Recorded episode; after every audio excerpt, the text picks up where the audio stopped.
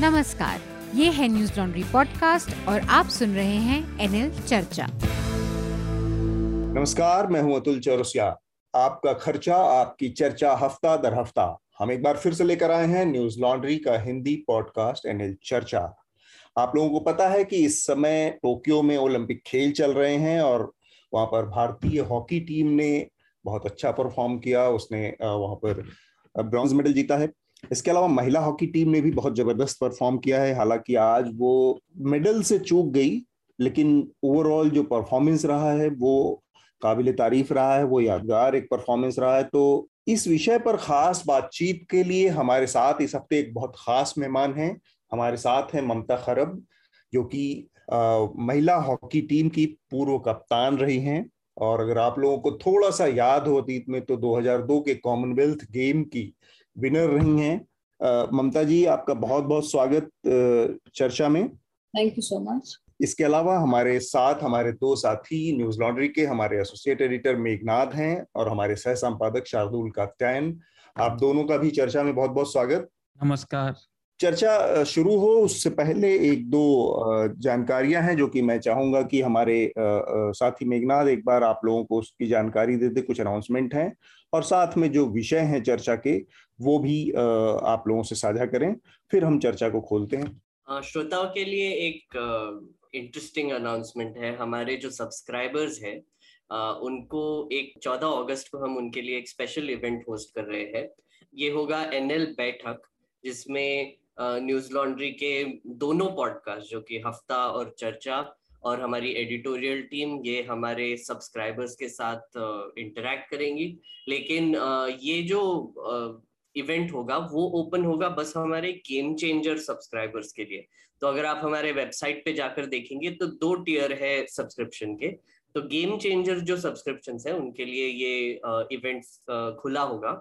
और आपको I think Atul sir दो घंटे के लिए होगा ना ये इवेंट हाँ. एक या दो घंटे के लिए? Yes. दो घंटे के लिए। तो फिर दो घंटे के लिए हमारे हिंदी टीम और इंग्लिश टीम से आपको और एडिटोरियल टीम से आपको पर्सनली बात करने का मौका मिलेगा और कम लोग रहेंगे तो काफ़ी बातचीत होगी। दूसरा एक अनाउंसमेंट था कि हमने हमने पिछली बार भी आपको बताया कि हमारा एक अभी एक स्पेशल लेटर के लिए एक पेज बना हुआ है न्यूज़ लॉन्ड्री पर। इसका हम एक डिस्क्रिप्शन में लिंक भी दे देंगे। वहाँ पर जाकर आप चर्चा के लिए जो भी आपके विचार है वो आप वहाँ पर डाल सकते हैं और हमको लेटर भेज सकते हैं। वो लेटर्स हमारे एडिटोरियल टीम को चले जाएँगे और अतुल सर को भी चले जाएँगे। और वो आप एक थोड़ा कन्वीनियंट मेथड हो जाएगा आपके लिए भी। हम्म। तो ये दो है और एक बाद में कर लूँगा मैं। हेडलाइंस की तरफ़ बढ़ेंगे। हेडलाइंस। की तरफ़ बढ़ते हैं पहले तो ओलंपिक्स की ही बात करते हैं हमारे अभी फ़िलहाल रिकॉर्डिंग करते वक्त विच अभी मैं बता देता हूँ कि अगस्त छ का दिन है और ग्यारह बजे हुए हैं सुबह के तो अभी फ़िलहाल हमारे पास पाँच मेडल्स आ चुके हैं ओलंपिक्स में। मीराबाई चानू को वेटलिफ्टिंग में सिल्वर मिला है, रवि दहिया को रेसलिंग में सिल्वर मिला है इंडियन हॉकी टीम को जैसे अतुल सर ने बताया ब्रॉन्ज मिला है पीवी सिंधु को बैडमिंटन में ब्रॉन्ज मिला है और लवलीना बोरगेन को बॉक्सिंग में भी ब्रॉन्ज मिला है। तो पाँच मेडल्स अब तक मिल चुके हैं। और अभी जो हम रिकॉर्ड कर रहे हैं, तभी और भी कुछ मेडल्स मिलने की संभावना है। बजरंग पुनिया रेसलिंग के सेमीफाइनल्स तक पहुँच गए हैं। गोल्फ में अदिति अशोक अभी नंबर दो पर चल रही है फाइनल्स अभी चालू है। और जैसे कि अतुल सर ने बताया कि इंडियन हॉकी टीम का आज ही मैच था, उसमें वो ग्रेट ब्रिटेन से हार गई है। बट प्रदर्शन बहुत खूब रहा।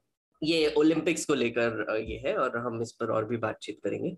और ओलंपिक्स को ही लेकर एक एक खबर निकल कर आई हरिद्वार से एक्चुअली अतुल सर इस पर भी आई थिंक हम थोड़ा सा बात कर सकते हैं। हाँ, वंदना कटारिया जो कि हमारी ओलंपिक प्लेयर है उनके घर के बाहर कुछ मर्द आकर पटाखे फोड़ने लगे और कास्टिस लर से उनके फैमिली को गाली मारने लगे कि इतने सारे मतलब मैं कोट कर रहा हूँ जो न्यूज़पेपर रिपोर्ट में आए कि दलित लोगों की वजह से हमको मेडल्स नहीं मिल रहे हैं, इसलिए वो मतलब मौज मना रहे थे कि जब वो हार गए। तो ये एक बहुत ही घिनौनी सी हरकत सामने आई है, ये हरिद्वार से आई है, इस पर भी हम थोड़ी सी बात करेंगे। और ओलंपिक्स को छोड़कर कुछ और भी खबरें हैं। पार्लियामेंट में अभी भी हंगामा शुरू है। पेगासिस को लेकर फार्म लॉस को लेकर और महँगाई को लेकर भी अभी काफ़ी हंगामा हो रहा है। और पेगासिस को लेकर एक छोटी सी डेवलपमेंट है कि एक पार्लियामेंट्री क्वेश्चन पूछा गया था राज्यसभा में। वो खारिज कर दिया गया है। मतलब आज ही रिपोर्ट निकला है सुबह हिंदुस्तान टाइम्स में कि गवर्नमेंट ने specifically Lok Sabha sorry Rajya Sabha secretariat को लिख के ये बोला कि ये क्वेश्चन हम आंसर नहीं कर सकते क्योंकि ये मैटर सब्जुडिस है।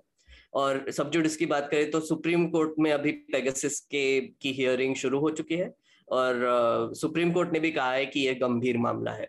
अब मीना एक चीज़ अगर आप बता सके आप पार्लियामेंट को लगातार कवर करते हैं हम्म। कि कोई मैटर सब्जुडिस हो ना हो हम्म। एक पब्लिक रिप्रेजेंटेटिव जो कि हमारी लोकसभा या राज्यसभा में बैठा है वो अगर कोई सवाल करता है हम्म। तो उस सवाल का जवाब देने से सरकार इनकार कर सकती है ये कह के कि मैटर सब्जुडिस है नहीं ये एक्चुअली एक बहुत ही अजीब टेक्निकलिटी है क्योंकि पहले भी ऐसे हो चुका है कि सब्जुडिस मैटर होते हुए भी सरकार जवाब देती है। देती है जवाब। Exactly. तो ये ये ऐसे बहुत ही सिलेक्टिव अप्रोच हो गया कि जब चाहिए तब जो सब जुडिस बोल देंगे और जब चाहिए तब नहीं बोलेंगे। और ये और ऐसे कोर्ट ने एक्स्ट्रॉर्डनरी भी है कि सरकार सीधे सीधे कह रही कि हम जवाब नहीं देंगे बिल्कुल। तो इसके ओवरऑल जो पूरे इस पूरे मसले पर जो एक संदेह के बादल खड़े हुए थे उसको ही और गहरा करने का काम बिल्कुल बिल्कुल। और सुप्रीम कोर्ट ने ऐसे उनको कोई डिरेक्शन नहीं दिया कि आप इस पर कुछ बात नहीं कर सकते या फिर आप इस पर कोई आंसर नहीं दे सकते या पब्लिक इंटरेस्ट में जो भी है वो पार्लियामेंट को आंसर करना पड़ता है। यही यही एक बेसिकली एक मेन रूल है कि पार्लियामेंट में जो भी क्वेश्चंस पूछे जाएँगे वो पब्लिक इंटरेस्ट में होते हैं और वो आंसर करने चाहिए सच सच गवर्नमेंट को। तो इस इस सिचुएशन में ये ऐसा जवाब देना थोड़ा सा संदेह खड़ा करने वाला है। और मतलब बेसिकली क्या छुपा रहे हैं? ये सबसे बड़ा सवाल आ जाता है इमीडिएटली हम्म, हम्म। इतना क्या हो गया? इतना क्यों एफर्ट कर रहे हैं? एक क्वेश्चन आपको स्क्रैप करने के लिए लेटर लिखना पड़ा सेक्रेटेरिएट को। मतलब क्या हो क्या रहा है एग्जैक्टली exactly. तो ये आ, कुछ हेडलाइंस है। और और भी आ, थोड़े से है मैं जोड़ देता हूँ। एक तो दिल्ली में एक बहुत ही घिनौनी हरकत सामने आई अगस्त मतलब इसी हफ़्ते, एक नौ साल की दलित बच्ची पे मतलब का मर्डर कर दिया गया, गैंगरेप का भी मामला निकला और उसकी बॉडी एक क्रेमेटोरियम में फोर्सफुली जलाई गई। इसमें चार लोगों को गिरफ़्तार किया है। हमारी, हमारे रिपोर्टर निधि ने इस पे एक बहुत ही डिटेल्ड रिपोर्ट भी किया है तो आप वो न्यूज़ लॉन्ड्री पर जाकर पढ़ सकते हैं। ये ये इसमें आ, काफ़ी प्रोटेस्ट भी शुरू हो गए हैं। राहुल गांधी भी वहाँ पर गए थे। आई थिंक अरविंद केजरीवाल भी जाने वाले या गए थे। मुझे एग्जैक्टली पता नहीं वो। हम्म। फिर एक ही हेडलाइन बाकी है। एजवाल और मिजोरम के बीच में फाइनली थोड़ा सा पीस मूवमेंट हुआ है। असम ने एजवाल की तरफ़ उनके एमिसरीज भेजे हैं। मतलब दो मिनिस्टर जाकर बात करने वाले हैं। और मिजोरम के चीफ मिनिस्टर ने भी ट्वीट किया कि अब वो ये बॉर्डर प्रॉब्लम सॉल्व करने की अभी कोशिश कर रहे हैं तो थोड़ा सा ठंडा हो गया है अभी मामला जो सिविल वॉर टाइप सिचुएशन हो गया था वो थोड़ा ठंडा हो गया। हम्म। शार्दुल आप अपना हेडलाइन से अगर कुछ जोड़ सके। कैलिफ़ोर्निया राज्य के अमेरिका के कैलिफ़ोर्निया राज्य के फेयर एम्प्लॉयमेंट और हाउसिंग विभाग ने एक बहुत बड़ी वीडियो गेम कंपनी है एक्टिविजन ब्लिजर्ड उसके खिलाफ विक्टिम्स की तरफ़ से काम करने के लिए टॉक्सिक वातावरण और यौन शोषण के वर्क कल्चर के लिए अदालत में उन्हें ले गए हैं। और एक्टिविजन जिन्हें नहीं पता, वो गेमों के नाम आपने सुने होंगे World of Warcraft Call of Duty Candy Crush ये सब उन्हीं के हैं बहुत। संक्षेप में, ये विशैले पुरुषवादी कल्चर का मामला है, जहाँ योग्य काम करने वाली महिलाओं से पुरुषों को प्रमोशन दिया जाता था पुरुष कर्मचारी शराब पीकर आते थे। और एक महिला का केस सामने आया जिसे प्रमोशन इसलिए नहीं दिया गया और उसे कहा गया कि क्योंकि वो गर्भवती हो सकती है और उसे माँ बनने का कुछ ज़्यादा ही चाव है। या एक जो क्यूब क्रॉल करता था ब्लिजर्ड का पुरुष स्टाफ ऑफ़िस में उसका मतलब है ऑफ़िस में शराब पीकर क्यूबिकल्स में जाते थे और वहाँ जाकर महिलाओं से बदतमीजी करते थे और उनके शरीर को डिस्कस करने वाले मज़ाक करते थे। हम्म। एक आया कि एक महिला ब्रिजर्ड के सुपरवाइजर के साथ उस पर गई थी टूर पे, वहाँ उसने आत्महत्या कर ली, उसे इतना हरास किया गया। उसके बाद ये हुआ है कि सीईओ की चिट्ठी बाहर आई और उसने कहा कि हमारा रिस्पांस उन्होंने शुरू में इन सबको खारिज कर दिया था कि हमारा रिस्पांस बहुत टोन डेफ था। और उसके बाद भाई के आईटी विभाग के कर्मचारियों ने भी बाथरूम में सीक्रेट कैमरे लगा दिए थे महिलाओं के तो बहुत बुरा हाल है। उसके बाद हज़ारों कर्मचारी बाहर आए हैं, उन्होंने ओपन लेटर लिखा है कि इसके खिलाफ काम किया जाए और अब ब्लिजर्ड के एक बड़े प्रेसिडेंट को हटा दिया गया है तीन दिन पहले और कंपनियों की महिलाओं में लीडरशिप को लाया जाएगा और वीडियो गेम जो खेलने वाले हैं और जो नॉर्मल कर्मचारी हैं वो लगभग हड़ताल पे उन्होंने काम करने से मना कर दिया है और वीडियो गेम के अंदर भी लोग धरना दे रहे हैं, सत्याग्रह, जो उनके कैरेक्टर्स है ना, ये सब खेलते हैं, वो भी वहाँ धरना चल रहा है। तो ये बहुत बड़ा इशू है क्योंकि गेमिंग के बारे में हम कभी कभी मेघनाथ और मैं बात करते हैं। तो ये केवल गेमिंग से जुड़ा मसला नहीं है बेसिकली ये वर्क कल्चर पे जो महिलाओं के साथ हरासमेंट की बात है मतलब चाहे वो वेस्ट हो चाहे वो इंडिया हो हमारे यहाँ अपने यहाँ वहाँ पर एक आखिरी बात ये मैं इसे इसलिए उठा रहा हूँ क्योंकि हम कई बार मूवीज़ के बारे में बात करते हैं और अब गेमिंग का बिज़नेस हॉलीवुड से भी दस गुना बड़ा है सालाना रेवेन्यू में। तो एक हम्म। बहुत बड़ा वर्क सेक्टर है। ठीक बात। तो हमारे साथ, चूँकि ममता जी भी हैं ममता, अगर आप इस घटना से देख के और भारत में जो वर्क कल्चर है, चूँकि आप भी एक संस्थान में काम करती हैं, अगर इस चीज़ को आपको एक्सप्लेन करना हो या आपने किसी एक्सपीरियंस से आपके सामने कुछ इस तरह की घटनाएँ आई हुई आई हों तो महिलाओं के लिए काम करना कितना दुष्कर है? कम खासकर अगर हम भारत की बात करें, आपने देखा कि अमेरिका में तो इस तरह के हालात है ही हैं। देखिए बहुत शर्मिंदगी वाली बात है क्योंकि महिलाओं को मौका मिलना बहुत बड़ी बात है। मौका मिल रहा है वो जाके कंपनीज़ में या किसी कॉर्पोरेट ऑफ़िस में जाके काम कर रही हैं तो उनके साथ ऐसी हरकतें होना बड़ी शर, शर्म की बात है क्योंकि मैं खुद पुलिस में काम कर रही हूँ और मेरे पास क्राइम अगेंस्ट वुमेन के बहुत सारे केसेस आते हैं मैं खुद उनको पर्सनली डील भी करती हूँ। जी। तो ये अच्छी बात नहीं, देखो मौका उनको मिल रहा है, बेचारी बाहर निकल रही हैं और अपने आप को प्रूफ करने के लिए कोशिश कर रही हैं। तो उनके साथ ऐसी हरकतें होना बिल्कुल नागुजार है और मेरे ख्याल से ऐसे लोगों को कड़ी से कड़ी सजा देनी चाहिए। हम्म हम्म। महिलाओं के लिए हालात कभी भी अच्छे नहीं रहे हैं। ममता, हम लोग अब आते हैं जो कि हमारा मुख्य विषय है। पहले तो मैं आपकी पहली प्रतिक्रिया जानना चाहूँगा। बहुत बढ़िया परफॉर्म किया है वुमेन हॉकी टीम ने। ज़ाहिर सी बात है, उस टीम के साथ जिसकी आप पहले कैप्टन रह चुके हैं तो आपका एक अटैचमेंट होगा। आज क्या, की हार से थोड़ी निराशा हुई होगी, क्योंकि एक मेडल आ सकता था, वो नहीं आया, लेकिन फिर भी उस टीम के साथ अगर आप उस टीम की जो खिलाड़ी हैं उस टीम में आप अगर कुछ लोगों से संपर्क में हो तो उस परफॉर्मेंस को कैसे आप थोड़ा सा अप, उस खुशी को अगर अपने शब्दों में आप बताना चाहें हमें?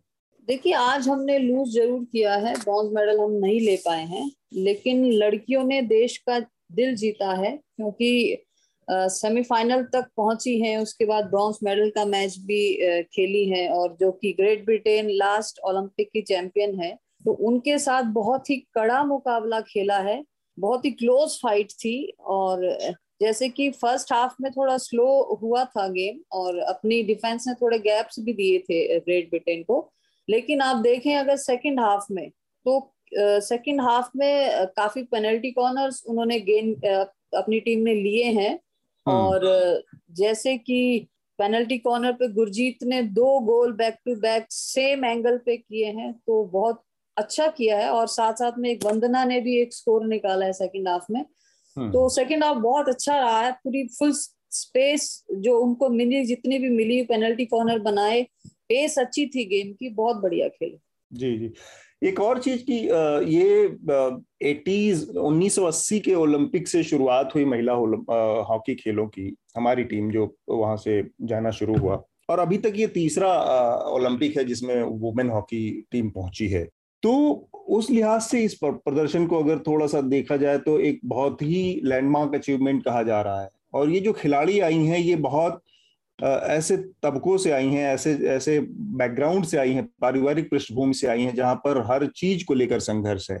कपड़े पहनने से लेकर, खाने से लेकर, मैदान में जाने से लेकर, खेलते हुए देखने से लेकर बहुत सारे संघर्ष हैं। और आप खुद भी एक इसी तरह के इलाके से आई हैं, जहाँ पर इस तरह की चीज़ों को, महिलाओं के खेल, खेलने को या इस तरह की चीज़ों को बहुत टैबू के तौर पर देखा जाता है। तो अपने उस अनुभव को अगर इस प्रदर्शन में जो आज पहुँची है महिला हॉकी टीम, उससे जोड़कर अगर कुछ बताना चाहें हमें कि आपके समय की क्या स्थितियाँ थी, आपने जो, अचीव किया वहाँ से निकलकर और इन लड़कियों से, इन इन इन महिलाओं से जिन्होंने आज ये प्रदर्शन किया है, इनसे आप अपने को रिलेट कर पाती हैं अपनी परिस्थितियों के मुताबिक देख के? हाँ बिल्कुल जैसे जैसे हम्बल बैकग्राउंड से और जो गरीब परिवार से लड़कियाँ आ रही हैं तो उन्होंने बहुत मेहनत की है उनके परिवार ने बहुत उनको सपोर्ट किया है यहाँ तक पहुँचने के लिए और काफ़ी मुश्किलों से ऊपर आई हैं और जहाँ तक मैं अपनी पर्सनली बात करूँ मैं हरियाणा से बिलोंग करती हूँ।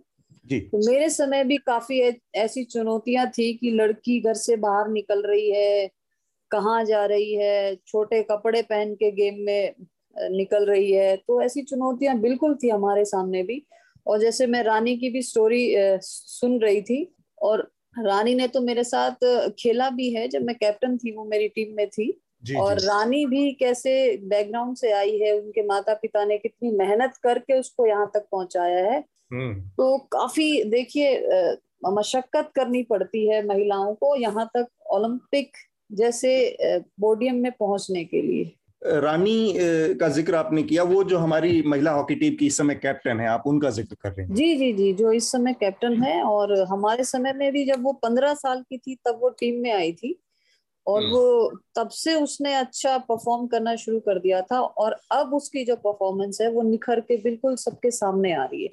वो वर्ल्ड की बेस्ट एथलीट है आज के टाइम में रानी बेस्ट फॉरवर्ड है तो बड़ी खुशी होती है उसको देखते हुए। ठीक बात। तो हमारे साथ चूँकि एक खुद भी महिला हॉकी टीम की एक लेजेंड है, एक आइकॉन है, मेरे ख्याल से शार्दुल और मेघनाथ के पास भी इनसे पूछने और इनके अनुभवों को साझा करने के लिए कुछ न कुछ सवाल या कुछ कुछ होंगी बातें दिमाग में। तो शार्दुल और मेघनाथ, आप लोग भी अगर ममता से अपने ये जो परफॉर्मेंस है, ये जो ओलंपिक का अचीवमेंट है, इसके बारे में अपने कुछ सवाल और कुछ बातें रखना चाहें। जी अतुल जी। हाय ममता, मुझे बस एक ही सवाल था कि आपके टाइम से लेकर अभी तक गवर्नमेंट का रिस्पांस कैसा रहा है? और एसेंशियली गवर्नमेंट का सपोर्ट कैसे रहा है? ये सब हॉकी को लेकर वुमेन्स हॉकी को लेकर स्पेशली क्या आपको ज़्यादा इंटरेस्ट दिखाई दे रहा है? और क्या ज़्यादा इंफ्रास्ट्रक्चर और पैसे भी आ रहे हैं ये एरिया में? देखिए, हमारे समय में इंफ्रास्ट्रक्चर बहुत अच्छा नहीं था, पैसे भी बहुत कम थे और लेकिन आज के समय सुविधाएँ भी बढ़ी हैं कैश प्राइजेस भी बढ़े हैं स्पोर्ट्स पॉलिसी भी चेंज हुई है। तो वो मैं बधाई दूँगी हमारी हरियाणा गवर्नमेंट ने जो अच्छी पॉलिसी स्पोर्ट्स पॉलिसी बनाई है और अपने प्रदेश में नौकरी भी दे रही है खिलाड़ियों को। लेकिन अभी भी बहुत सी चीज़ों में अच्छा करने की ज़रूरत है। देखिए अभी प्लेयर्स मेडल लेके आए हैं। मेडल ले लेकर जब अपने प्रदेश और देश में पहुँचते हैं प्रदेशवासियों को देखिए उसी टाइम उनकी परफॉर्मेंस का हमें देना पड़ेगा कि उसी टाइम हम लोग नौकरी उनको समय पर दे दें कैश प्राइज उनको समय पर दे दें। क्योंकि जो मेडल का जो उनका आ, है कि भाई वो अभी अचीव करके लाए हैं तो वो मोटो है वो कहीं ना कहीं फिर फीका पड़ जाता है। Uh, बिल्कुल। और एक और चीज़ मैं आपसे पूछना चाहूँगा ओडिशा गवर्नमेंट का बहुत बड़ा रोल रहा है ये बहुत न्यूज़ में भी आ रहा है। बिल्कुल बिल्कुल। देखिए वुमेन और मेंस हॉकी जो ओवरऑल हॉकी है ओडिशा गवर्नमेंट ने उसको स्पॉन्सर किया है। अपने आप में बहुत नवीन पटनायक जी का मैं खुद पर्सनली धन्यवाद करूँगी कि, क्योंकि उन्होंने हॉकी को ऊपर उठाने की जो कोशिश की है, उसका असर अब ओलंपिक्स में दिख रहा है। तो इसके साथ साथ और भी कॉर्पोरेट्स हैं, जो और भी जो गवर्नमेंट्स हैं, मैं उनसे भी साथ में अनुरोध करूँगी कि वो भी आगे आए और खिलाड़ियों को सपोर्ट करें। क्योंकि अब हम सपोर्ट करना शुरू करेंगे उनको उनकी जो परफॉर्मेंस उन्होंने दिया है उनका सम्मान करना शुरू करेंगे तो आगे और बढ़ चढ़ कर हमें खिलाड़ी भी मिलेंगे। ठीक बात।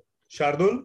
देखिए मैं दो चीज़ें करूँगा लेकिन उससे पहले जो श्रोता जिन्हें ना पता हो इस बारे में तो विमेन्स हॉकी का तो अभी अतुल जी ने बताया। मेंस हॉकी में भी जो ब्रॉन्ज मेडल वाला मैच था भारत और जर्मनी के बीच वो आखिरी मिनट तक गया। और आखिरी मिनट में केरला के पी आर श्रीजेश ने पेनल्टी को रोक दिया। बहुत रोमांचक मैच था और इतने ज़बरदस्त रोमांचक मैच बहुत समय बाद देखने को मिला। और उम्मीद है कि अब इस जीत से फिर से हॉकी की पॉपुलैरिटी बढ़ेगी। मैं ममता जी से ये पूछना चाह रहा था कि हो सकता है मेरी सोच गलत हो, पर मैं इस तरह से पूछ रहा हूँ कि हॉकी थोड़ा सा कमज़ोर आर्थिक वर्ग का में ज़्यादा खेले जाने वाला खेल था। उसकी लोकप्रियता पिछले दशकों में कुछ कम हुई। लेकिन क्रिकेट या और खेलों में थोड़ा पैसा ज़्यादा लगता था और हॉकी बड़ा मतलब अंडर द रेडार रहता था। और इसमें हमेशा से फंडिंग की कमी रही है। क्या आपको लगता है इसके बाद ये सिचुएशन बदलेगी? जैसे आपने कहा नवीन पटनायक जी ने ही केवल किया।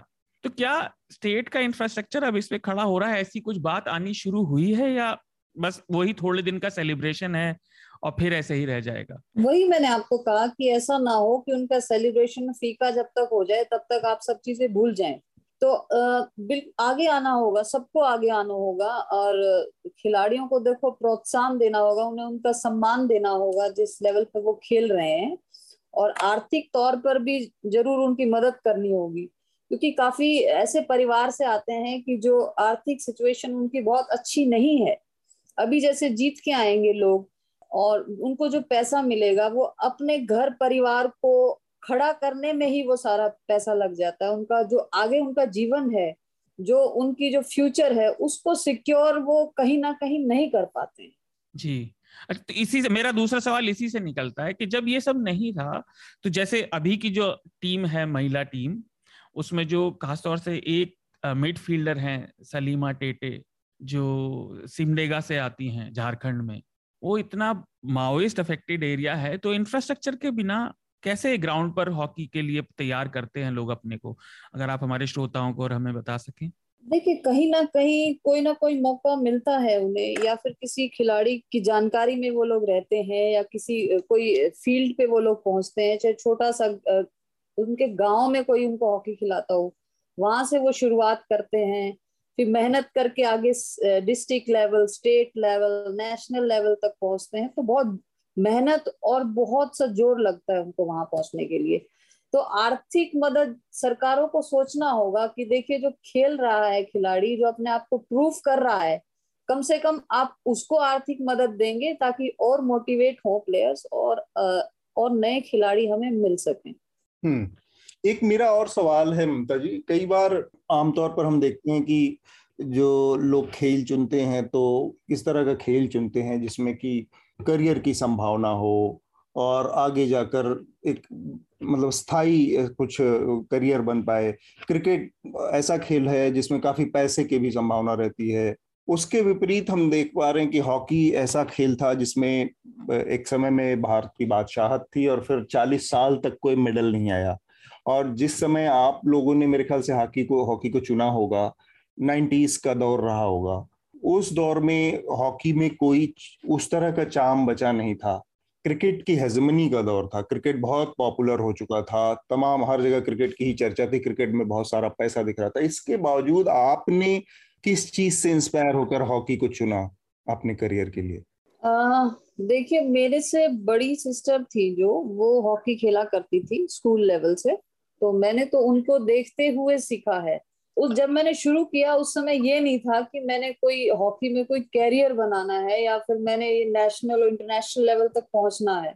क्योंकि हम्म। उस उस टाइम हमें पता ही नहीं था कि भाई हम कहाँ तक पहुँच सकते हैं और यहाँ पहुँचने पर हमें क्या क्या सुविधाएँ मिल सकती हैं। हमने जस्ट शुरू किया था कि हम कुछ पढ़ाई के अलावा खेल भी हमें खुशी होती थी खेलने में।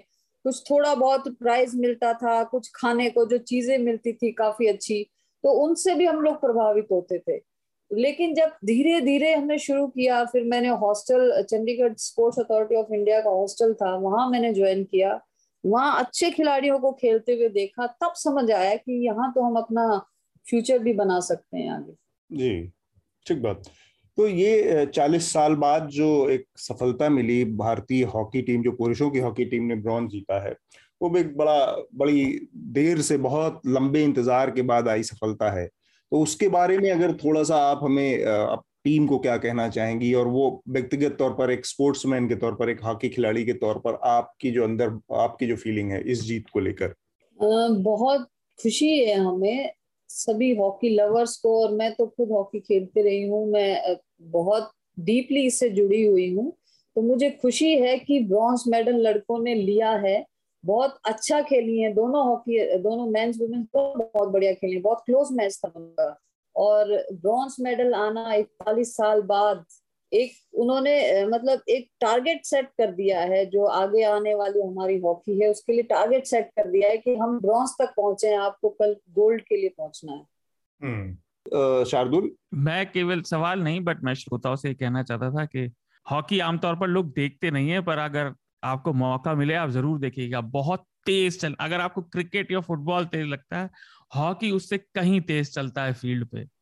और अगर मैच अच्छा हो तो बहुत ही सबसे रोमांचक देख देख सक देखने के मामले में हम्म। बहुत रोमांचक खेल है।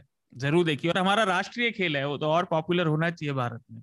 हम्म वही तो कि एक राष्ट्रीय खेल था जिसमें सिक्का चलता था भारत का एक समय में सात गोल्ड मेडल लगातार भारत ने ओलंपिक के जीते हैं जी, जी. मैं आपको एक एनेक्डोट दूँ अपने बचपन का मैं हॉकी के आसपास बड़ा हुआ हम्म। तो हमारे पड़ोसी थे वो दादाजी बोलते थे मेरे फ्रेंड के दादाजी उनका नाम था विक्रम सिंह त्यागी हम्म। तो वो काफ़ी फ़ेमस थे मेरठ में वो इसलिए थे क्योंकि उनकी कोच की भी मेरठ के एक एनएएस कॉलेज की टीम ने ऑस्ट्रेलिया की विजिटिंग टीम को प्रैक्टिस मैच में हरा दिया था। हम्म। तो हॉकी तब से ही देखना शुरू हुआ। बहुत रोमांचक गेम है ज़रूर देखिए और अपने राष्ट्रीय खेल को बढ़ाइए। तो हमने चुनौतियों की बात की एक चुनौतियों से जुड़ा कि, किस तरह की चुनौतियाँ और खासकर महिलाओं के सामने जो चुनौतियाँ हैं उसके लिहाज से हम बात करना चाहेंगे अब। हमारे सामने एक घटना आई जिस दिन सेमीफाइनल का मैच हार गई टीम अर्जेंटीना से। उस दिन हरिद्वार में वंदना कटारिया, जो कि भारतीय टीम की एक सदस्य हैं, उनके घर के सामने कुछ लोगों ने पटाखे छोड़े और जाति उसमें गालियाँ इस तरह से दी गई उनको, उनके परिजनों को। और ये कहा गया कि टीम में ज़रूरत से ज़्यादा दलित हैं, इसलिए टीम बार बार हार रही है।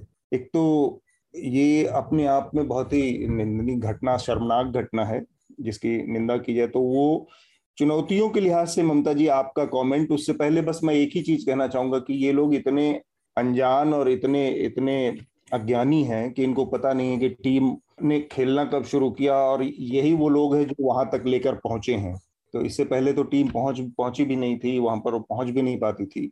तो खैर, महिलाओं के लिहाज से एक आसान टारगेट होती हैं। ऊपर से अगर आपकी जाति के पायदान पर नीचे हैं आप तो और भी समस्या है।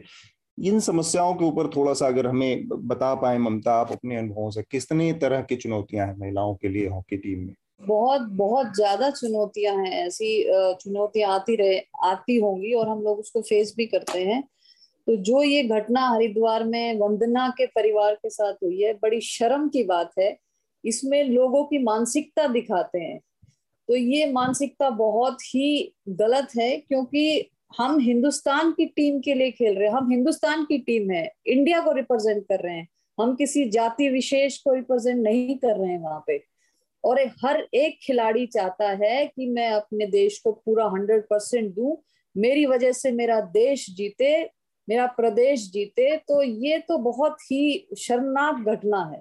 आप लोगों को भी इस तरह की कोई समस्या के कई कई तरह की समस्याएँ होती हैं। एक तो है कि आपको जाति के नाते देखा गया जैस, जैसा कि वंदना के मामले में देखा है। लेकिन कई बार ये होता है कि ऑफिशियल स्तर पर भी बहुत सारी वो झेलनी पड़ती हैं कि अधिकारी किसी को पसंद करता है किसी को नापसंद करता है। बहुत सारे अच्छी टैलेंटेड लोग होते हैं लेकिन वो चूँकि उनको पसंद नहीं करता ऊपर अधिकारी या चयन टेस्ट करने वाला या सिलेक्ट करने वाला जो बैठा होता है। तो इस तरह की समस्याएँ आप लोगों को भी, आपके अपने व्यक्तिगत अनुभव में कभी आई जब इस तरह की कोई चीज़ें आपको सामना करना पड़ा हो, जब आपको लगा कि ये अनजस्ट हुआ आपके साथ? देखिए, कभी जब हमारा सिलेक्शन नहीं हो पाता था और हम अच्छा परफॉर्म करते थे तो फील ज़रूर होता है कि आपने अपना हंड्रेड परसेंट दिया है, फिर भी आपको उसके लिए सेलेक्ट नहीं किया। कहीं ना कहीं निराशा होती थी, लेकिन और डटकर मेहनत करते थे, क्योंकि अपने आप को प्रूव करना है, दिखाना है। कि हम्म। अगर आपको मैं पसंद नहीं हूँ तो लेकिन और किसी को पसंद आ सकती हूँ और मैं आगे बढ़ सकती हूँ। बिल्कुल। हॉकी की बात हुई खेल की बात हुई और बहुत सारे इसके पहलू थे जिन पर ममता ने अपने अनुभव हमसे साझा किए। महिलाओं से जुड़े मुद्दे पर चूँकि ममता इस समय हरियाणा पुलिस की अधिकारी हैं और खुद भी एक महिला है तो इस इन दोनों चीज़ों के मद्देनजर एक घटना है जिस पर हम और थोड़ी सी चर्चा करना चाह रहे हैं। मैं सबसे पहले मेघनाथ और शार्दुल को इस चर्चा में लाना चाहूँगा। दिल्ली के कैंट इलाके में एक घटना घटी। वहाँ पर एक दलित नाबालिग लड़की के साथ गैंगरेप हुआ। उसके बाद उसकी लाश को ज़बरदस्ती जला दिया गया। और इस पूरी घटना में एक तो इसका राजनीतिक पहलू अगर हम छोड़ भी दे तो पुलिस की जो एपथी रही, पुलिस विभाग ने जिस तरह से उसमें एक्ट किया कि उल्टे पीड़ित के परिजनों को ही थाने में पंद्रह घंटे बिठाए रखा। और तो ये जो कामकाज की शैली है पुलिस की और महिलाओं के साथ तो ओवरऑल जो लॉ एंड ऑर्डर की सिचुएशन है, उस पर पुलिसिंग जो पुलिस की जो कार्रवाइयाँ हैं, उन तमाम मुद्दों पर अगर मेघनाथ सबसे पहले मैं चाहूँगा आप इस घटना के बारे में थोड़ा सा बताएँ, क्योंकि न्यूज़ लॉन्ड्री ने भी इस घटना को काफ़ी गहराई से और काफ़ी उससे फॉलो किया है। जी, मैं श्रोताओं को थोड़ा सा डिटेल्स देना चाहूँगा। हमारी रिपोर्टर निधि और आदित्य वहाँ पर गए थे। और उन्होंने उनके, जो जो बच्ची है उनके पेरेंट्स से भी बात की और उन्होंने पूरी, पूरा घटनाक्रम उनको बताया था। हुआ ये कि ये लड़की पानी पीने के लिए एक शमशान घाट में गई थी, वहाँ पे वाटर कूलर से पानी पीने के लिए। और उनकी उनकी माँ माँ की नज़र से वो एक्चुअली हट गई थी। और बाद में जब वो वापस नहीं आई तो उनकी माँ ढूँढने को निकल गई और शमशान घाट पहुँची और वहाँ पर उनको, उनके नौ साल की बच्ची की बॉडी मिली जो बहुत ही घिनौने तरीके से डिफॉर्म हो चुकी थी। मतलब बहुत सारे उस पर असॉल्ट के मार्क्स थे। मैं मैं श्रोताओं को बताना नहीं चाहूँगा, आप वो रिपोर्ट पढ़ लीजिए थोड़ा सा मतलब वो मुझे बताने में भी बहुत ये हो रहा है। तो उसके बाद ये पता चला कि वो जो मेन अक्यूज है, जो कि वहाँ के एक प्रीस्ट है, वो क्रेमेटोरियम के, उन्होंने बताया उनको कि ये इलेक्ट्रोक्यूशन से इनकी मौत हो गई थी, ये बच्ची की। पर वो मान ने जब उनको बोला कि नहीं पुलिस को बुलाएँगे, ये वो तो उन्होंने बोला कि आप ऐसे कुछ कीजिए मत, आपकी कोई फिनेंशियल सिचुएशन नहीं है कि आप ये हैंडल कर पाए कोर्ट की प्रोसीजर एक्सेट्रा और उन्होंने वो बच्ची की बॉडी जलाना शुरू कर दिया। चार लोगों ने मिलके जिन्होंने ये, जिनको अरेस्ट किया गया है, उन्होंने वो बच्ची की बॉडी जला दी। और तब लोकेलिटी के और भी लोग आए और उन्होंने ये देखा कि ऐसा हो रहा है तो फिर पुलिस को बुलाया। और उसके बाद पुलिस जब आई तब ये अभी पता चल रहा है कि पुलिस ने भी इसको थोड़ा सा आ, आ, मतलब गलत तरीके से इसको ट्विस्ट देने की कोशिश की और पहले उन्होंने एफआईआर रजिस्टर नहीं किया था आ, हम्म। ये चार चार लोगों के अगेंस्ट जी। आ, बाद में जब प्रोटेस्ट हुए और विलेज के बहुत लोग आए और काफ़ी एक्टिविस्ट भी पहुँच गए वहाँ पर। तब उन्होंने S C S T atrocities act और पॉक्सो दोनों एक्ट्स के अंडर इन पर एफ़ आई आर जारी किया है। और निधि के रिपोर्ट में ये सब है, आप वहाँ पे जाके पढ़ सकते हैं। ये बहुत ही मतलब एक तो बहुत ही दर्दनाक घटना है और इसपे कास्ट एंगल भी आता है क्योंकि एक दलित बच्ची थी, एक दलित परिवार से आती थी और इनके जो पेरेंट्स है वो आसपास भीख मांगते थे और इनकी आर्थिक कंडीशन बहुत ही खराब थी। तो ये जो चार आदमी जिनको अक्यूज किया गया है, उन्होंने ऐसे ही मतलब एसेंशियली अस्यूम कर लिया होगा कि नहीं, ये मतलब इनको कोई कौन नहीं देखेगा, इनको कौन नहीं ढूंढेगा, जो कुछ भी कर सकते हैं इन लोगों के साथ एक्सेट्रा और फिर उन्होंने ये घिनौनी हरकत कर दी। और ये जो एटीट्यूड जो दिखाई दिया वो प्रीस्ट का कि अरे आप तो इसको हैंडल नहीं कर पाओगे आप तो आपकी तो आर्थिक कंडीशन नहीं है कोर्ट कचहरी के, के चक्कर काटने की एक्सेट्रा ये भी आपको दिखाता है कितना ये जो एटीट्यूड है मतलब एक तो एक एक आप क्राइम कर रहे हो पर जो सेंस ऑफ़ इम्प्यूनिटी आ जाता है उसमें। इम्प्यूनिटी का मतलब मुझे हिंदी में समझाना थोड़ा डिफ़िकल्ट होगा तो सर थोड़ी हेल्प कर सकते हो तो। बेधड़क हो बेधड़क एग्जैक्टली exactly. जो जो बेधड़क तरीके से ऐसे क्राइम्स होते हैं ये आपको दिखाई देता है कि अभी भी भारत में कास्ट है और हेरारकीज बनते हैं। काफ़ी पावर स्ट्रक्चर्स है जो अभी तक भी एग्जिस्ट करते हैं। इसके पहले हमने वो आ, आ, हमारी ओलंपिक प्लेयर कटारिया की भी बात की वहाँ पर भी आप देखिए कि दो आदमी एक ओलंपिक प्लेयर के घर के बाहर जाकर पटाखे फोड़ने लगते हैं गालियाँ देने लगते हैं कास्टिस्ट गालियाँ देने लगते हैं अच्छा ये इस तो, लिहाज से भी आयरनिक है कि हम्म। वो दो लोग जो गालियाँ दे रहे होंगे उनका कोई लाइफ में अचीवमेंट नहीं है exactly. और वो तो गाली दे रहे हैं एक ओलंपिक अचीवर के ओलंपिक प्लेयर की जिसने काफ़ी कुछ जिसने देश के लिए कुछ किया है नाम कमाया है लेकिन उसके बावजूद ये एक सेल्फ इंटाइटलमेंट है कि पैदा मैं जिस जात में हुआ हूँ या जिस कास्ट में हुआ हूँ उसकी वजह से मैं किसी भी बड़े आदमी को इस इस आधार पर खारिज कर सकता हूँ क्योंकि उसकी जात ही नीची है मेरे सर इस पे एक और लेयर है एक्ट मैं मैं वही कह रहा था इस पर एक और लेयर है कि इनमें इतना कॉन्फिडेंस आ गया कि ये ऐसी हरकत करके इनके दिमाग में बैठ चुका है कि इनके साथ कुछ नहीं होने वाला। लाइक like, मतलब इन इनकी जो जात है इनकी जो सोसाइटी है जो भी उनका स्टैंडिंग है वो उनको प्रोटेक्ट करेगा। नो वो कुछ भी कर सकते हैं। मतलब बाहर जाके पटाखे फोड़ेंगे गालियाँ मारेंगे पर इनसे कुछ होने नहीं वाला है। मतलब इनको कुछ होने नहीं वाला है। पुलिस कुछ नहीं करेगी। इसमें एक और चीज़ मैंने देखा मैं इधर बीच महसूस किया मेघनाथ और मैं चाहता हूँ कि अपने श्रोताओं के सामने इस चीज़ को रखा जाए। जी। तो हमारा पॉलिटिकल क्लास है वो चाहे इस मामले में राहुल गांधी हो या हाथरस मामले में अखिलेश यादव हो या फिर उससे पुराने जब निर्भया का कांड हुआ हो तब अरुण जेटली से लेकर और भाजपा के तमाम नेता हो जो लोग भी एक चीज़ आप इसको अगर बहुत इसकी बारीकी में देखेंगे मैं बताऊँ कि वो उसमें भी राजनीति करते हैं। वो जाके वहाँ पर जाना चाहते हैं, वहाँ पर खड़ा होना चाहते हैं, लेकिन उनके बयान में आप एक चीज़ पाएँगे। वो कहेंगे कि हम पीड़िता के साथ हैं और पीड़िता को न्याय मिलना चाहिए। लेकिन वो हमें कभी भी, अब मैं बहुत दिनों से मैं देख पा रहा हूँ वो ये नहीं कहेंगे कि ये जो जो इसमें आरोपी है, फलाना जो आरोपी है, जिसके ऊपर आरोप लग रहा है, उसे कड़ी से कड़ी सजा मिलनी चाहिए, उसे जल्द से जल्द या फांसी होनी चाहिए, जेल होना चाहिए, जो भी होना चाहिए, उस साइड का नाम नहीं लेता कोई। क्योंकि हर आदमी पॉलिटिकल हम्म। कंसिडरेशन में रहता है कि ऐसा तो नहीं कि वो किसी पावरफुल उससे क्लैन से बिलोंग कर रहा हो किसी पावरफुल कास्ट से बिलोंग कर रहा हो जिसका फिर हमारे ऊपर उल्टा असर हो जाएगा हमारी पॉलिटिक्स उसमें नुकसान हो जाएगा हमको तो ये एक चीज़ पॉलिटिकल चतुराई भी देखने को मिल रही है आजकल बिल्कुल बिल्कुल। और राहुल गांधी जैसे वहाँ पर पहुँच गए तो एक्चुअली आपने जो आर्ग्यूमेंट दिया वो बीजेपी ने भी वही आर्ग्यूमेंट दिया एक्चुअली उन, उनके संबित पात्रा ने कहा कि इसको पॉलिटिसाइज किया जा रहा है। आपके स्टेट्स में भी इतने सारे क्राइम्स हो रहे हैं वहाँ पर जाकर आप क्यों नहीं विज़िट करते? ये एक बयान मतलब रेगुलरली आता ही है बीजेपी की तरफ़ से जो भी गवर्नमेंट पावर में उनकी तरफ़ से। ऑब्वियसली इसको एक पॉलिटिकल मैटर बनाया जा रहा है, पर इसमें, इस सब ये सब चक्कर में ना महिला सुरक्षा के बारे में ज़्यादा बात नहीं होती है। और मुझे लगता है ममता जी से मैं इसी के बारे में थोड़ी सी बात भी करना चाहूँगा कि हाथरस के केस में भी हमने देखा, निधि वहाँ पर बार बार जाती है और तीन तीन महीने में वहाँ पर देखती है कि कैसे हो रहा है, वो केस कैसा चल रहा है, क्या हो रहा है। तो वहाँ पर भी अगर आप देखेंगे, जो इनिशियल मीडिया स्टॉम हुआ था, जो आउटरीच हुआ था, उसके बाद सब चले गए। पर उसके बाद भी, अभी भी वो जो अक्यूज है, उनके साथ कुछ हुआ नहीं है। उनके साथ वो जो कोर्ट कचेरी का मामला है, उसमें पेरेंट्स को चक्कर काटने पड़ रहे हैं। और वो जो विलेज में जो एटमोसफियर बन गया था अपर कास्ट लोग साथ में आके उनको रिहा करने के चक्कर में पड़ गई थी, वो भी अभी भी चालू है।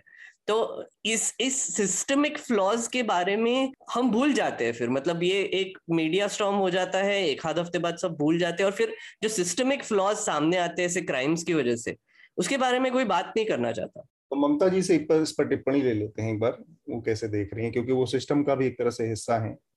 जी बिल्कुल ठीक कह रहे हैं। जैसे मीडिया वहाँ से वापस आ गई या फिर जो मतलब पॉलिटिकल इशू बना के जो पहुँच रहे हैं वहाँ पे तो ये कोई पॉलिटिकल इशू नहीं है। ये एक्चुअल में जिस बेटी के साथ, जिस महिला के साथ ऐसा अत्याचार हुआ है, उसको और उसकी फैमिली को सिर्फ़ इम्पैक्ट करता है। उनको पता है कि उनके साथ क्या घटना हुई है, वो कैसे वो उससे डील कर रहे हैं। मेरे ख्याल से सिस्टम को भी आखिरी तक, जब तक जो एक्यूज उनको सजा नहीं होती है, आखिरी तक उस फैमिली की मदद करनी चाहिए। हर एक सपोर्ट देना चाहिए उनको लॉयर देना चाहिए उनके साथ जो उनके जो फेवर में जितने भी गवाह हैं उनको सपोर्ट करना चाहिए ताकि वो गवाही के समय ठीक से अपनी जो एक्चुअल में जो उन्होंने फ़र्स्ट गवाही दी है उसको उस पर डटे रहें। तो सारी चीज़ों को सपोर्ट करते हुए उसको जस्टिस दिलाने तक जब तक सजा नहीं होती तब तक मदद करनी चाहिए। हम्म, महत्वपूर्ण बात कही ममता जी आपने। एक एक और चीज़ मेरे दिमाग में आई पुलिस के लिहाज से अगर बात करें, चूँकि आप डिपार्टमेंट का हिस्सा है, उनकी फंक्शनिंग से अवेयर हैं, थोड़ा जानती हैं आप कैसे काम करती है करता है पुलिस डिपार्टमेंट जो अपेक्षा की जा सक, की जाती है ये दलित लड़की के मामले में ही देखा जाए तो जो गरीब के साथ खड़ा होने की या उसको साहस देने की, उसका संबल बन जाने की जो भूमिका होनी चाहिए पुलिस को, वो हमें नदारत दिखती है। एक छोटा सा घटना हमने कुछ दिन पहले अभी इसी हफ़्ते में देखा कि एक लखनऊ की बात थी, जहाँ पर एक महिला एक कैब ड्राइवर को लगातार बेतहासा पीटे जा रही है, रेड लाइट पर उतार कर उसकी गाड़ी से। बाद में हमारे सामने सच्चाई ये सामने आती है कि जब ये मामला आगे बढ़ा और तूल पकड़ लिया तो पुलिस ने उल्टा उस महिला को तो आज तक नहीं गिरफ़्तार किया है, लेकिन उस कैब ड्राइवर की गाड़ी जब्त करके 24 घंटे उसे थाने में बिठाए रखा। फिर बाद में जब उस सीसीटीवी के दूसरे हिस्से की फुटेज सामने आई और पूरी कहानी उल्टा साबित हुई, तब उसने एफआईआर महिला के ऊपर दर्ज किया। हालाँकि अभी भी उसकी गिरफ्तारी नहीं हुई और लेकिन उस लड़के को गिरफ़्तार कर लिया गया। और उसके भी आगे की एक कहानी सामने आती है कि उसको छोड़ने के एवज में दस हज़ार रुपए की पुलिस ने घूस बतौर लिए। तो जो कमज़ोर के साथ गरीब के साथ खड़े होने की जो एक साहस बन बनने की या उसका सहारा बनने की जो भूमिका होनी चाहिए वो अक्सर पुलिस की कार्रवाइयों से हमें नदारत क्यों दिखती है? देखिए सबसे पहले तो पुलिस को जैसे कि आपने दिल्ली वाली घटना का ज़िक्र किया जी, बहुत ही सिंपेटिकली उसको उनकी फैमिली से बात करनी चाहिए क्योंकि वो पहले से ही बहुत स्ट्रेस में है। पहले से ही बहुत दुख में है सिंपेटिकली जाके बात करनी चाहिए कंसोल करना चाहिए। उसके बाद वो उनकी कोई कंप्लेंट लेके उस पर एफ़ दर्ज करें, उसको तुरंत जो एक्शन है एक्यूज को पकड़ने का वो करना चाहिए। और जो उसके साथ साथ आपने ये जो कैब ड्राइवर वाली घटना का ज़िक्र किया है, इसके बारे में मेरे को बहुत जानकारी तो नहीं है, लेकिन देखिए, जिसके जिसके साथ भी कोई क्राइम हुआ है, चाहे वो कैब ड्राइवर था या महिला थी अगर आपको सच्चाई का पता चल गया है आपके पास सीसीटीवी फुटेज है तो आपको उस हिसाब से कार्रवाई जल्द से जल्द करनी चाहिए। हम्म, एक पुलिस की कार्रवाई में एसओपी एक टर्म होता है Mamta ji standard operating procedures जो।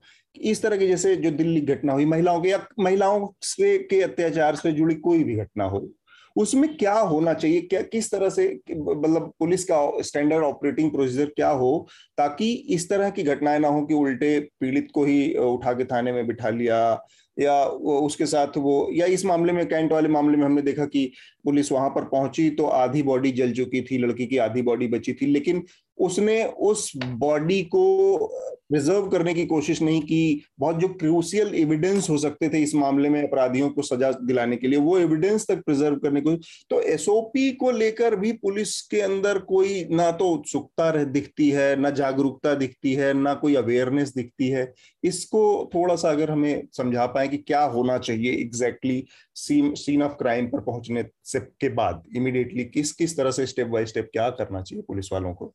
देखिए एसओपी हर एक स्टेट की पुलिसिंग अपने बनाती है। एसओपी सबको दी जाती है किस हिसाब से कौन सा क्राइम है तो आपको कैसी कार्रवाई करनी है, कैसे आपके आपके जो फॉरेंसिक आपके एविडेंस है वो कैसे कलेक्ट करने हैं। हमारे पास एक फॉरेंसिक स्पेशल टीम होती है एफएसएल जिसको कहते हैं एफएसएल टीम होती है तो उसको मौके पे बुलाया जाता है और जो जो भी जो हमारे रेलिवेंट हैं, जो चीज़ें जो मौके से हम लोग ले सकते हैं जो आगे कि उसको सजा दिलाने में काम आए जो कि मुदई जो भी कंप्लेनेंट है और एक्यूज है उसके बीच में घटना का जोड़ने का जो काम करता हो और ऐसे एविडेंसेस हो जो फोरेंसिक में हमें सपोर्ट करें उसको सजा दिलाने में तो एसओपी हर एक स्टेट की बनी होती है। बस हमें उसको सीरियसली फॉलो करना ज़रूरी है। हम्म, हम्म।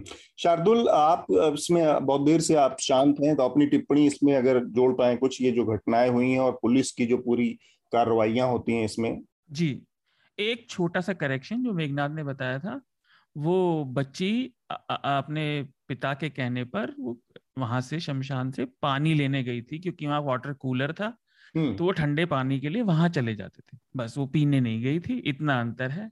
मैं एक दो लाइन निधि की रिपोर्ट से जो कोर्ट है मैं बताना चाहता हूँ क्योंकि ये हिंदी में बोला होगा ना बंधक जो राधे श्याम उसका नाम है जो मेन अक्यूज है जो क्रिमिटोरियम का मेन हाँ जो पंडित था वो उसने उस माँ से जिसकी बच्ची मर गई है आप छोड़ दीजिए कि वो दोषी है एक पंडित और एक शमशान में जो अथॉरिटी है वो होने के नाते वो बोल रहा था चिल्ला मत चिल्ला मत जो होना था हो गया आप चिल्ला क्यों रही है?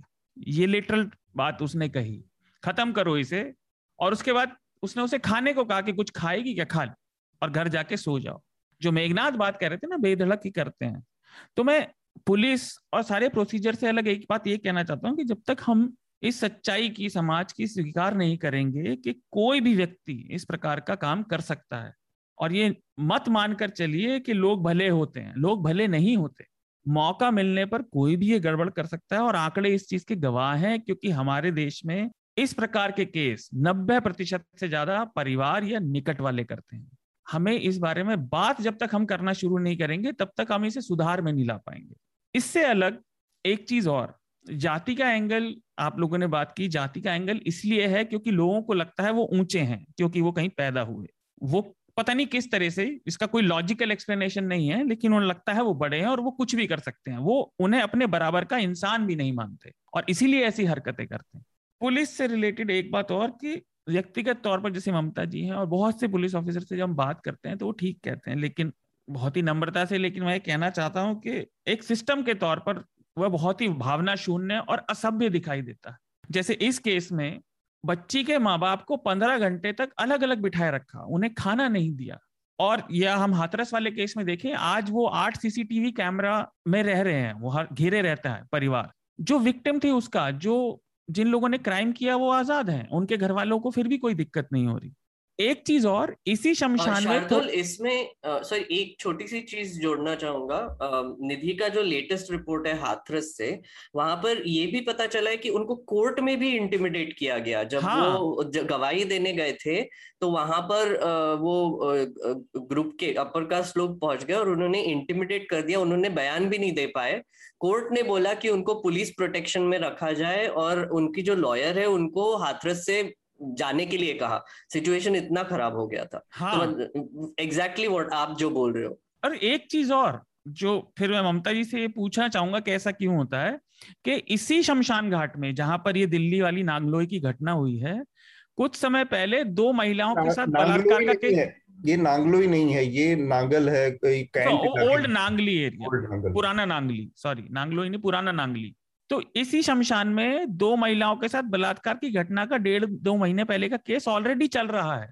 लेकिन तब भी वहाँ पर ना कोई सीसीटीवी था, ना कि यहाँ पे एक घटना हुई है अभी हाल ही में तो थोड़ा नज़र रखी जाए। ऐसा कुछ नहीं था। तो ऐसा क्यों है सिस्टम इतना भावना शून्य मतलब खासतौर से विक्टिम्स के लिए, जिनके साथ ऑलरेडी क्राइम हो चुका है, उनके लिए इतना भावना शून्य क्यों दिखता है? देखिए, आपकी बात बिल्कुल सही है। वहाँ अगर ऐसी पहले से घटना हो चुकी थी आगे ना हो, इसके लिए सीसीटीवी ज़रूर होने चाहिए थे। कैमराज उनको लगाने चाहिए थे और पुलिस को भी उनको फोर्स करना चाहिए था कि आप कैमरेज लगाओ, आपके यहाँ बार बार ऐसी घटनाएँ घट रही हैं। तो बड़ी ही शर्म की बात है कि तीसरी बार भी ऐसी घटना हुई है और बच्ची को अपनी जान गंवानी पड़ी है उसमें। तो बहुत ही सेंसिटिविटी के तौर पे और बहुत ही सिंपेटिकली आपको उस चीज़ को डील करना चाहिए। इससे आगे की चर्चा हम सिर्फ़ तीन लोगों के साथ होगी। मैं रहूँगा, शार्दुल होंगे और मेघनाथ होंगे। ममता जी को जाना है, उन्होंने हमें इतने ही समय के लिए वादा किया था। तो बहुत बहुत शुक्रिया ममता जी आपको चर्चा में शामिल होने के लिए। Thank you so much thank you Mamata ji. एक और छोटी सी घटना है जिस पर हम थोड़ा सा बात करना चाहेंगे मेरे ख्याल से मेघनाथ के पास उस पर कहने के लिए कुछ होगा। प्रशांत किशोर जो कि पॉलिटिकल स्ट्रेटजिस्ट एनालिस्ट हैं आजकल काफ़ी चर्चा में रहते हैं और अकेले ऐसे शख्स बनकर उभरे हैं जिनकी जिनके बारे में कहा जाता है कि अजात शत्रु हैं। कहा जा सकता है उन्हें। लगभग हर पॉलिटिकल पार्टी में उनकी मांग है उनके संपर्क है वो एक दिन ममता बनर्जी से मिलते हैं दूसरे दिन शरद पवार से मिलते हैं तीसरे दिन स्टालिन से मिलते हैं चौथे दिन राहुल गांधी से मिलते हैं। और मोदी जी के साथ तो उन्होंने शुरुआत ही की है तो उसके बारे में ज़िक्र ही क्या करना। तो ऐसे अजात शत्रु प्रशांत किशोर ने अब घोषणा की है वो कुछ दिन पहले अचानक से राहुल गांधी से मिले फिर सोनिया जी से मिले और फिर प्रियंका और सब सब लोग साथ में मिले तो ये अटकलें लग रही थी कि कांग्रेस पार्टी ज्वाइन कर सकते हैं। और फिर अब उन्होंने पंजाब में जो के जो मुख्यमंत्री हैं कैप्टन अमरिंदर सिंह, उनके सलाहकार के, उससे अपने को मुक्त कर लिया। तो पंजाब और भी कई वजहों से हाल फ़िलहाल में चर्चा में रहा है। मसलन सिद्धू के वहाँ पर अपॉइंटमेंट के, को लेकर काफ़ी उठापटक रही कैप्टन के साथ। क्या इन चीज़ों का कोई आपस में संबंध है मेघनाथ? ये कैप्टन अमरिंदर सिंह को के साथ, इन्होंने अपने संबंध को कट किया प्रशांत किशोर ने। कुछ दिन पहले ये माना जा रहा था कि प्रशांत किशोर की एडवाइस पर ही सिद्धू को अपॉइंट किया गया तमाम नाराज़गी के बावजूद अमरिंदर के, पंजाब प्रेसिडेंट इन सब चीज़ों का कुछ संकेत है, कुछ आपस में संबंध है। लोकल पंजाब के पॉलिटिक्स के बारे में तो आ, मैं कम ही जानकारी रखता हूँ तो उस पर मैं कमेंट नहीं करूँगा। पर प्रशांत किशोर के रोल के बारे में आपने एक बहुत ही इंटरेस्टिंग सवाल पूछा है क्योंकि अगर हम वेस्ट बंगाल इलेक्शन से लेकर अभी तक प्रशांत किशोर के स्टेप्स रिट्रेस करेंगे तो वेस्ट बंगाल में जब उन्होंने ममता बनर्जी की मदद की पॉलिटिकल स्ट्रैटेजी बनाई जो भी किया उनका एक बहुत ही क्रूशियल रोल था उसमें।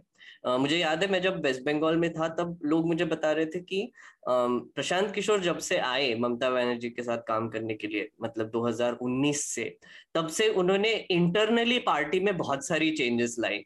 जैसे फॉर इंस्टेंस वहाँ पर बहुत सारे प्रोटेस्ट हो रहे थे कटमनी के अगेंस्ट तो उन्होंने कहा कि ममता बनर्जी को सामने आके बोलना चाहिए कि वो कटमनी वापस करेंगे।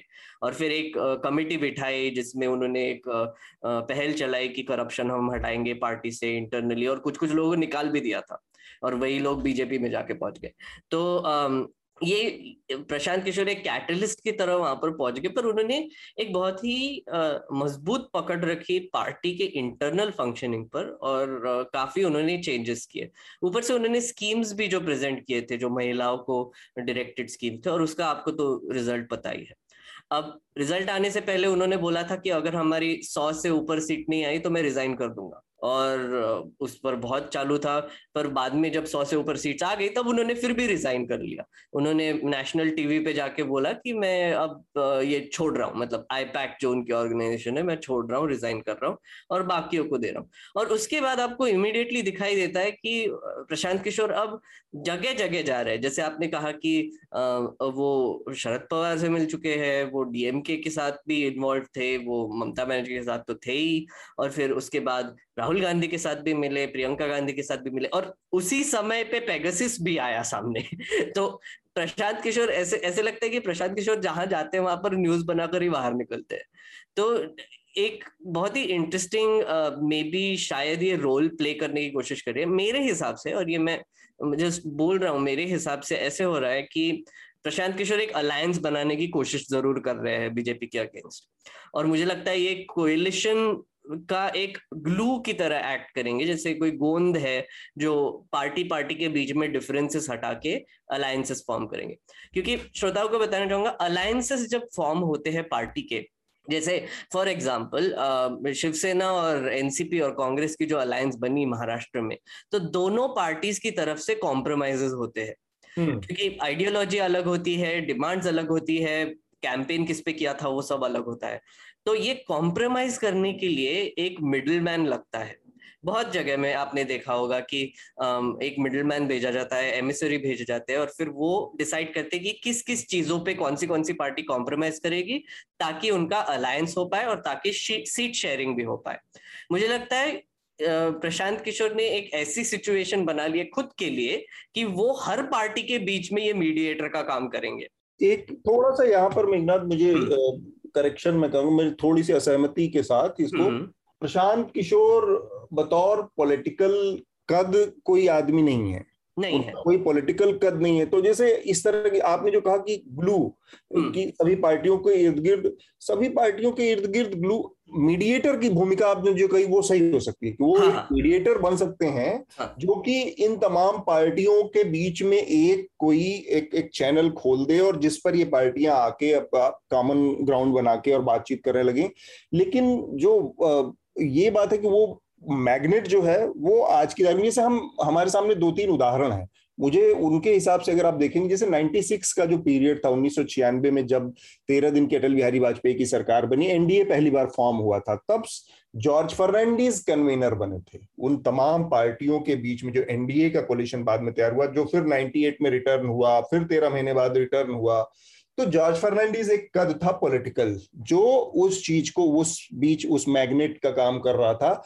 तमाम पार्टियों को एनडीए के छाते में लाने का या फिर आप यूपीए के टाइम के देखें तो हरकिशन सिंह सुरजीत वो भूमिका बहुत बहुत मजबूती से निभा रहे थे और हरकिशन सिंह सुरजीत का इतना बड़ा acceptance across the party line थी सेकुलर उसमें फॉर्मे वाली जो पार्टियाँ हैं, उन्होंने उसको एक वो किया। तो अगर आप उस नज़र से देखें तो आज की तारीख में शरद पवार, ममता बनर्जी और सोनिया गांधी, ये तीन लोग नज़र आते हैं जो कि इस तरह के किसी कोलिशन का मैग्नेट बन सकते हैं।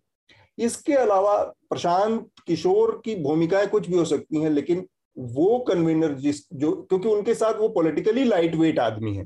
बिल्कुल आ, मैं मैं एग्जैक्टली exactly, मैं मानता हूँ आपने जो कहा कि वो एक पॉलिटिकली लाइट वेट आदमी है पर आप फिर वैसे देखेंगे तो अरुण जेटली भी पॉलिटिकली लाइट वेट ही थे। पर मतलब उनके साथ पार्टी बहुत बड़ी पीछे खड़ी थी। हम्म। बिल्कुल बिल्कुल। उनके वो साथ संगठन के आदमी थे। उनके साथ कैडर था। बिल्कुल बिल्कुल। अग्री मैं अग्री करता हूँ यहाँ पर। पर मुझे लगता है कि प्रशांत किशोर थोड़ा सा ये पॉलिटिकल हॉबनॉबिंग जो बोलते हैं उसको थोड़ा सा मॉडर्नाइज करने भी की भी कोशिश कर रहे हैं। हाँ. क्योंकि अब आ, अगर आप देखेंगे कि ट्रेडिशनली हमने देखा है कि जैसे आपने कहा जो आपने नाम लिए वो एक कोई पार्टी से बिलोंग करते थे और मीडिएशन करते थे। पर ये आदमी एक कंसल्टेंट है। हमें भूलना नहीं चाहिए। ये एक कंसल्टेंट है जिसने बाकी बहुत सारे पार्टीज़ के साथ काम किया है। तो आप जान ही सकते हैं कि इनके पास एक तो पार्टी के इंटरनल वर्किंग का नॉलेज कितना होगा। काफ़ी मुझे मेरे हिसाब से तो काफ़ी होगा। और बहुत और सारी पार्टियों का। बिल्कुल और दूसरी चीज़ ये ब्रांडिंग समझते हैं। जैसे नए नए समय में ब्रांडिंग इतना इम्पोर्टेंट है। जैसे हमारे आदरणीय मोदी जी जो है वो प्राइमरीली एक मार्केटिंग वाले आदमी है। बिल्कुल चाय पर चर्चा भी प्रशांत किशोर बिल्कुल। की बहुत पावरफुल ब्रांड इमेज है। बिल्कुल और और आपने अगर ये जो खेला होबे जो जो किया था उन्होंने वेस्ट बंगाल में वो भी एक ब्रांडिंग ही था। मतलब जो ममता बनर्जी को जैसे प्रेजेंट किया उन्होंने। पूरे इलेक्शन के दौरान मुझे लगता है कि ये एक बहुत ही यूनिक स्किल सेट है, जो प्रशांत किशोर के पास है। और वो, मुझे लगता है कि हर पार्टी में जाकर ये एक तो नॉलेज शेयर करना चाहते हैं और ऊपर से एक कुछ लूज कोएलिशन की तरह ही बनाने की कोशिश कर रहे हैं। अब हम्म। अब सोचिए कि जब ये कंसल्टेंट होंगे तो मुझे लगता है कि एक थर्ड पार्टी होने के हिसाब से मुझे लगता है कि बाकी के पार्टीज़ इन पर ज़्यादा ट्रस्ट करने लगते हैं। अगर कोई अंदर का पार्टी का आदमी आकर आपके पार्टी से बात करे तो वो थोड़ा सा डिस्ट्रस्ट का माहौल हो जाता है। पर अगर आप देखेंगे प्रशांत किशोर की बात तो वो इतने सारे पार्टीज़ के साथ काम कर चुके हैं तो अभी ऐसे न्यूट्रल टाइप ही बन गए बेसिकली कि एक न्यूट्रल पार्टी आ रही है हमसे बात करने के लिए मीडिएट करने के लिए। तो मुझे लगता है कि उस हिसाब से वो एक क्रूशियल रोल प्ले कर रहे हैं। और ये जो आप देख रहे हैं कि वो बार बार क्विट करे जा रहे हैं एक्टिव पॉलिटिक्स से या फिर जो भी पॉलिटिकल कंसल्टिंग है उससे मुझे लगता है कि आगे जाके ये शायद एक हाथ राज्यसभा सीट कोई तो पार्टी से मांगेंगे और एक कुछ तो मुझे लगता है जैसे आप बोल रहे कन्वीनर की तरह सामने आएँगे ऐसे मेरे हिसाब से। जेडीयू ने तो उनको दे ही दिया था वाइस प्रेसिडेंट का हाँ, और उन्होंने वो गड़बड़ कर दी क्योंकि वो तो आपको पता ही है। शार्दुल, आप इसको कैसे देखते हैं? आपकी संक्षिप्त में टिप्पणी और उसके बाद फिर हम रिकमेंडेशन की प्रक्रिया शुरू करेंगे।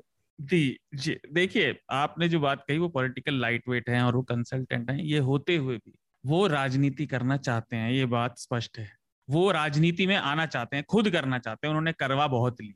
और मुझे ये आदमी इंटरेस्टिंग लगता है, क्योंकि वो राजनीति बदलना चाहते हैं, मुझे ऐसा लगता है। वो जिस भी पार्टी में जाते हैं, वो कुछ चेंजेस इंट्रोड्यूस करते हैं। जैसे मेघनाथ ने कहा लेकिन है क्या कि नेता नहीं चाहते वो बदले? क्योंकि चुनाव जीतने के लिए तो वो अच्छा है, लेकिन परमानेंट सिस्टम के तौर पर तो नहीं है। तो जेडीयू में क्या हुआ था? वाइस प्रेसिडेंट बने, लेकिन जब फिर उन्होंने अंदर से वो बदलने की कोशिश करी तो फिर उनको काट दिया गया। और इसलिए खुद शुरू की चार ना, उसके बाद ये बदल जाती है चीज़ें। नेताओं के हाथ से ताकत जाएगी, वो ये चाहते नहीं है। और प्रशांत किशोर उनकी आँख में खटकने लगते हैं। लेकिन एक चीज़ है जो मोदी जी के साथ उन्होंने करी थी, और पता नहीं कितने लोगों को मालूम है, लेकिन ये काफ़ी पॉपुलर बात है। अगर करण थापर वाला इंटरव्यू आपको याद हो मोदी जी का जिससे मोदी जी हड़बड़ा गए थे, प्रशांत किशोर ने, ऐसा बताते हैं, मोदी जी को बिठा के घंटों वो वीडियो उनका दिखाया था कि अपने आप को आप इतना नर्वस और हड़बड़ाते हुए देखिए और सीखिए। तो जो आप मोदी जी का कॉन्फिडेंस देखते हैं, वो यहीं से आया है। तो ये आदमी इंटरेस्टिंग है और मुझे लगता है कि अगर ये राजनीति में आएगा तो अच्छा रहेगा। हम्म ठीक बात। थोड़ा समय का भी अब हमारे पास पूरा हो गया है तो रिकमेंडेशन जो इस हफ़्ते हमें पूरा करना वो पूरा कर लेते हैं। सबसे पहले मैं चाहूँगा मेघनाथ आप हमारे श्रोताओं को अपना रिकमेंडेशन दें।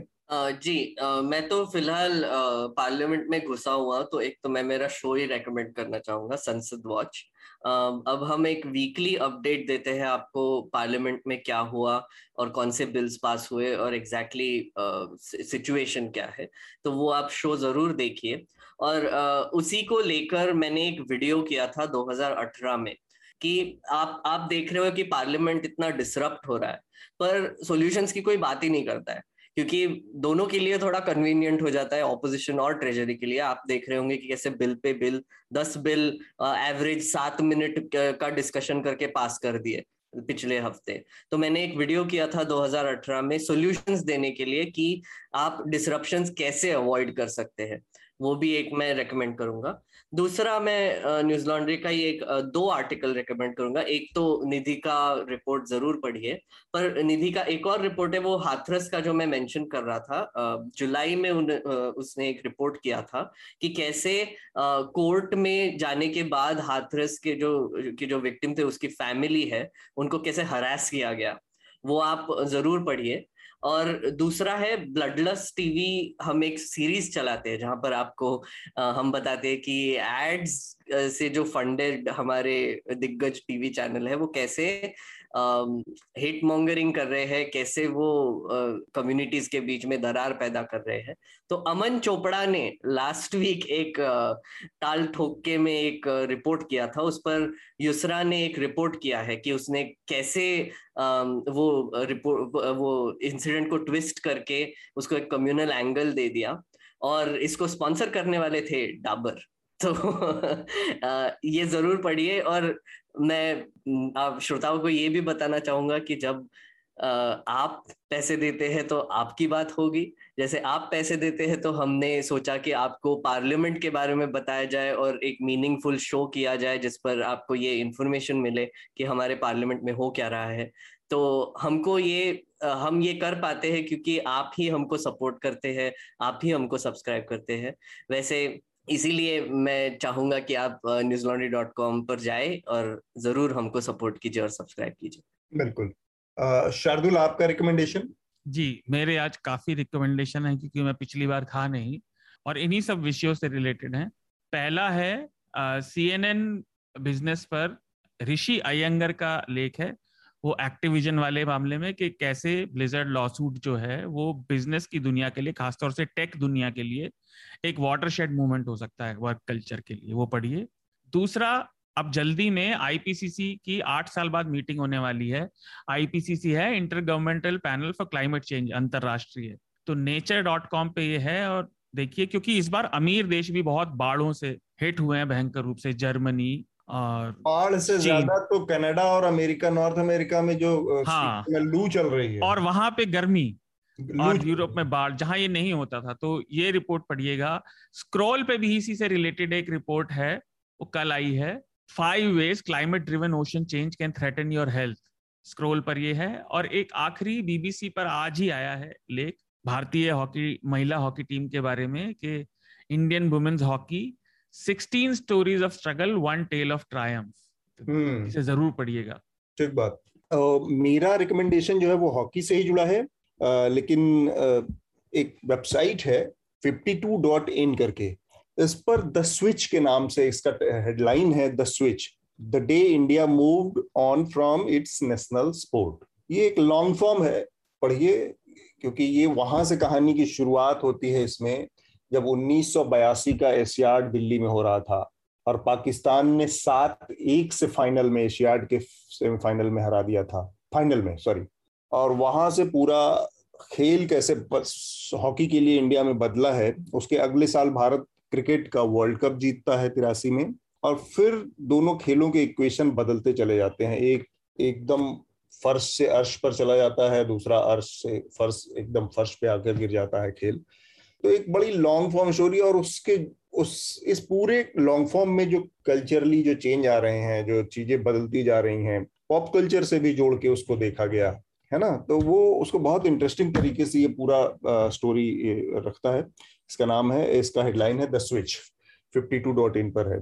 और दूसरा रिकमेंडेशन मेरा है संसद वॉच जो कि न्यूज़ लॉन्ड्री का हमारा नया वीडियो शो है। जो कि मेघनाथ करते हैं, इसको ज़रूर देखें। अगर बहुत ज़रूरी है कि आप संसद के बारे में जाने समझें, संसदीय कार्रवाइयों के बारे में जाने समझें, वहाँ पर किस तरह से चीज़ें, क्योंकि वो जो चीज़ें वहाँ पर होती हैं, उस एक एक कदम का एक एक उसके फैसले का असर इस देश की सवा अरब आबादी के ऊपर होता है आगे चलकर। तो उसके बारे में जानने, समझने की बहुत ज़रूरत है लोगों को। बिल्कुल वैसे ही जैसे मैं कहता हूँ संविधान के बारे में भी थोड़ा जाने। वरना आरक्षण को लेकर आप हमेशा यही कहते रहेंगे कि ये तो गरीबी उन्मूलन का कार्यक्रम है। तो ये दो मेरे रिकमेंडेशन है और आज हमारे इस चर्चा में शामिल होने के लिए शार्दुल, मेघनाद और ममता खरब को बहुत बहुत शुक्रिया। आखिर में जाने से पहले मैं चाहूँगा कि मेघनाद के पास अगर कोई अपील है, कुछ जानकारी है हमारे श्रोताओं को देने के लिए तो वो अपनी जानकारी हमारे श्रोताओं से साझा करें। एक आखिरी अनाउंसमेंट थी। कि अगर आप हमारे सब्सक्राइबर है तो आपको एक डिस्कॉर्ड का एक्सेस मिलेगा। हमारा एक डिस्कॉर्ड सर्वर है, वहाँ पर आपको एक्सेस मिलेगा। ये डिस्कॉर्ड सर्वर अगर आपको पता नहीं है डिस्कॉर्ड क्या है तो वो एक सॉफ्टवेयर है, जहाँ पर आप इंटरैक्ट कर सकते हैं और डिस्कशंस भी कर सकते हैं। तो हमारा न्यूज़ लॉन्ड्री का ऐसा एक सर्वर है, वहाँ पर आप ज़रूर जाइए। वहाँ पर हैश टैग चर्चा लेटर्स करके आपको एक टैग भी मिलेगा। वहाँ पर आप हमसे डायरेक्टली बात कर सकते हैं, अतुल सर से, मुझसे, शार्दुल से और जो भी और भी आनंद भी आते हैं, उनसे भी बात कर सकते हैं। तो आप ज़रूर जाइए, वहाँ पर वैसे ही आप हफ़्ता के टीम से भी बात कर सकते हैं और बाकी सब्सक्राइबर्स के साथ भी आप वार्तालाप कर सकते हैं। वहाँ पर एक रैंडम डिस्कशन बोर्ड भी है, वहाँ पर एक मीडिया को लेकर भी चैनल है, वहाँ पर आप काफ़ी डिस्कशंस कर सकते हैं। तो ज़रूर आप सब्सक्राइब कीजिए और आपको डिस्कॉर्ड का ये एक्सेस मिल जाएगा और हमारे साथ सीधा बात कीजिए। थैंक यू शुक्रिया। न्यूज़ लॉन्ड्री के सभी पॉडकास्ट ट्विटर आई और दूसरे पॉडकास्ट प्लेटफॉर्म पे उपलब्ध हैं। खबरों को विज्ञापन के दबाव से आज़ाद रखें। न्यूज़ लॉन्ड्री को सब्सक्राइब करें।